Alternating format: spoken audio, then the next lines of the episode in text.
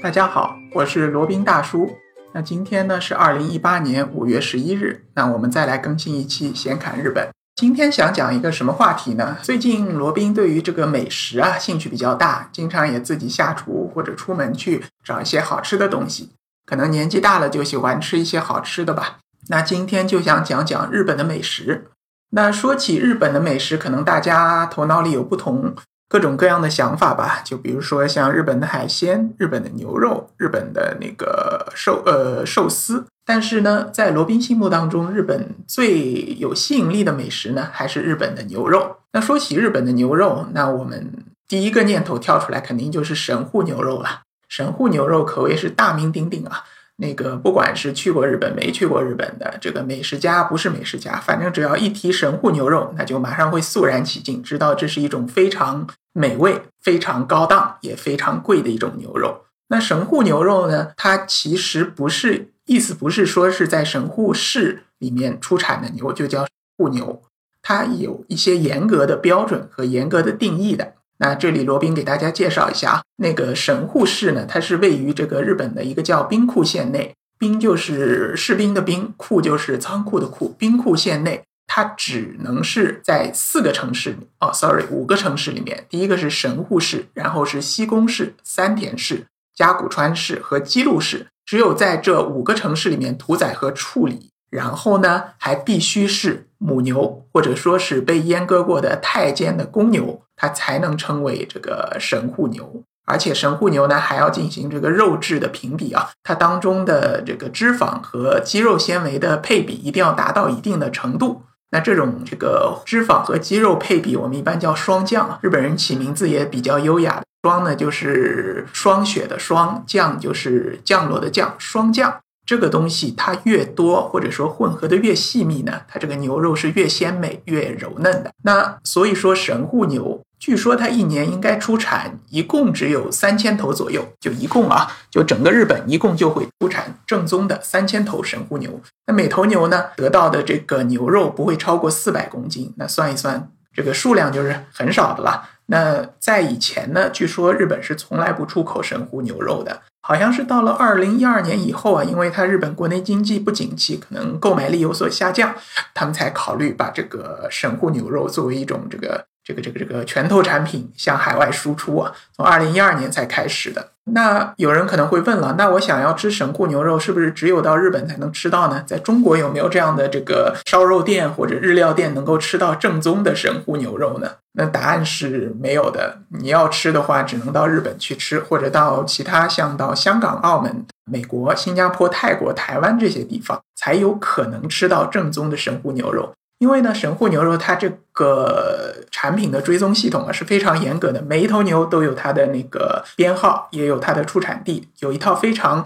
严格完整的一个流转系统。在它的这个官方网站上会写明，某年某月某日出口了一头牛，或者出口了几十公斤牛肉到某地某店，是由哪个公司这个经手的，是卖到哪一家店，店名位于哪里。那罗宾看了一下二零一八年的资料是没有。一公斤牛肉从日本卖到中国的中国大陆啊，基本上都是卖到这个香港、澳门、台湾、美国、加拿大、澳大利亚这些这个购买力比较强的国家。如果有国内的店说我这边是神户牛肉正宗的，那你千万不要上当，很大可能他是在忽悠你。因为有一种牛肉叫神户型牛肉，什么意思呢？就是美国人啊，把神户牛这个品种引到美国，然后和当地的这个安格斯牛进行杂交混种，然后用类似于日本当地的养殖方法进行培育，肉质呢和神户牛有些类似吧，但是严格意义上说不能叫神户牛肉，只能叫神户型牛肉。好了，那这个啰嗦的说了这么多，那神户牛肉到底好在哪里呢？那罗宾有幸吃过一次这个神户牛肉啊，那它的外形呢，就很典型的那种我们所谓的霜酱的外形。然后它吃呢，最好其实就是铁板烧，然后把这个牛肉切成薄薄的一片，在这个铁板烧上啪啪。一煎就稍稍的放一下，等它颜色稍微一变色就可以吃了。那个味道非常非常的柔嫩啊，那汁水真的是没法形容。当初吃的时候，罗宾其实并没有在意啊，只是觉得是一家装修很考究，然后看上去也很高档的一家这个烧烤店。然后就进信步进去吃了一下，但是一吃觉得这个味道怎么这么的鲜美，这么的这个肉汁丰溢啊，然后这个味道香飘万里，真的是有这种感觉。然后后来回去一查，哦，这家原来是神户牛肉。所以说这个味道，哎，讲到现在这个开始咽口水了，确实那个味道是很难忘的。那相比起罗宾以前说过的在那个石原岛上吃的石原牛，那神户牛肉确实可以说是更胜一筹的。好，那除了神户牛以外，那日本还有没有其他的这个牛肉和它齐名的呢？是有的，日本一共有三种叫三大和牛，都是和神户牛肉齐名的。一种呢是叫近江牛，还有一种呢叫松板牛。大家不要看这两种牛可能不是特别的出名啊，近江牛先不说，咱们说松板牛。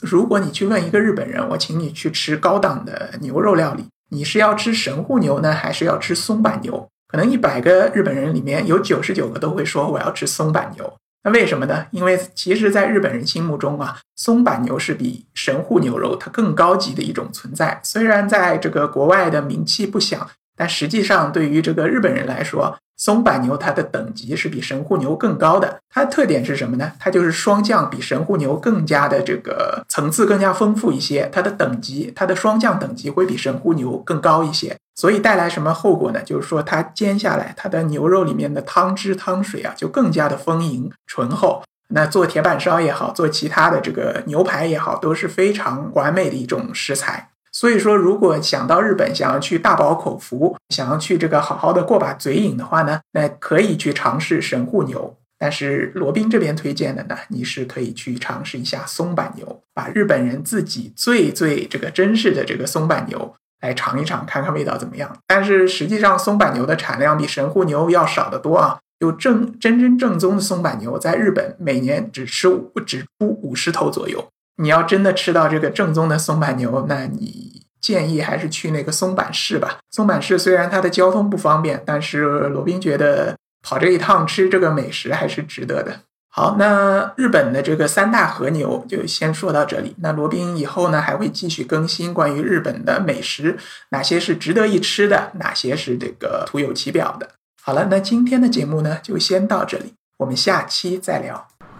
接下来呢是罗宾大叔的广告时间。罗宾大叔可以为大家提供如下的收费服务，包括日本自由行的咨询服务、日本深度游的私人定制服务，以及日本经营管理移民的咨询服务，还包括日本购房移民的咨询服务。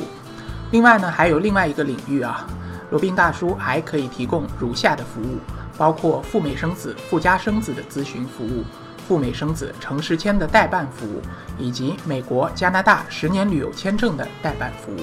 除此以外呢，还有三个国家的移民代理服务，罗宾大叔也可以提供，包括南太平洋小国瓦努阿图共和国的投资移民项目，可以投资移民拿绿卡，或者直接投资移民拿护照。另外呢，我还有一个欧盟国家希腊二十五万欧元的购房拿绿卡的项目，这个项目呢也叫黄金签证项目。还包括另外一个欧盟国家塞浦路斯的三十万欧元购房拿绿卡的项目。以上所有的服务呢，和罗宾大叔的独家特别干货，都可以在罗宾大叔的个人官网三 w 点罗宾大叔的全拼点 com 上可以看到。您也可以加罗宾大叔的个人微信八二七四七九七零八二七四七九七零，向罗宾大叔本尊咨询相关的服务内容。添加时请注明从哪里获知罗宾大叔的微信号以及咨询的内容，谢谢大家。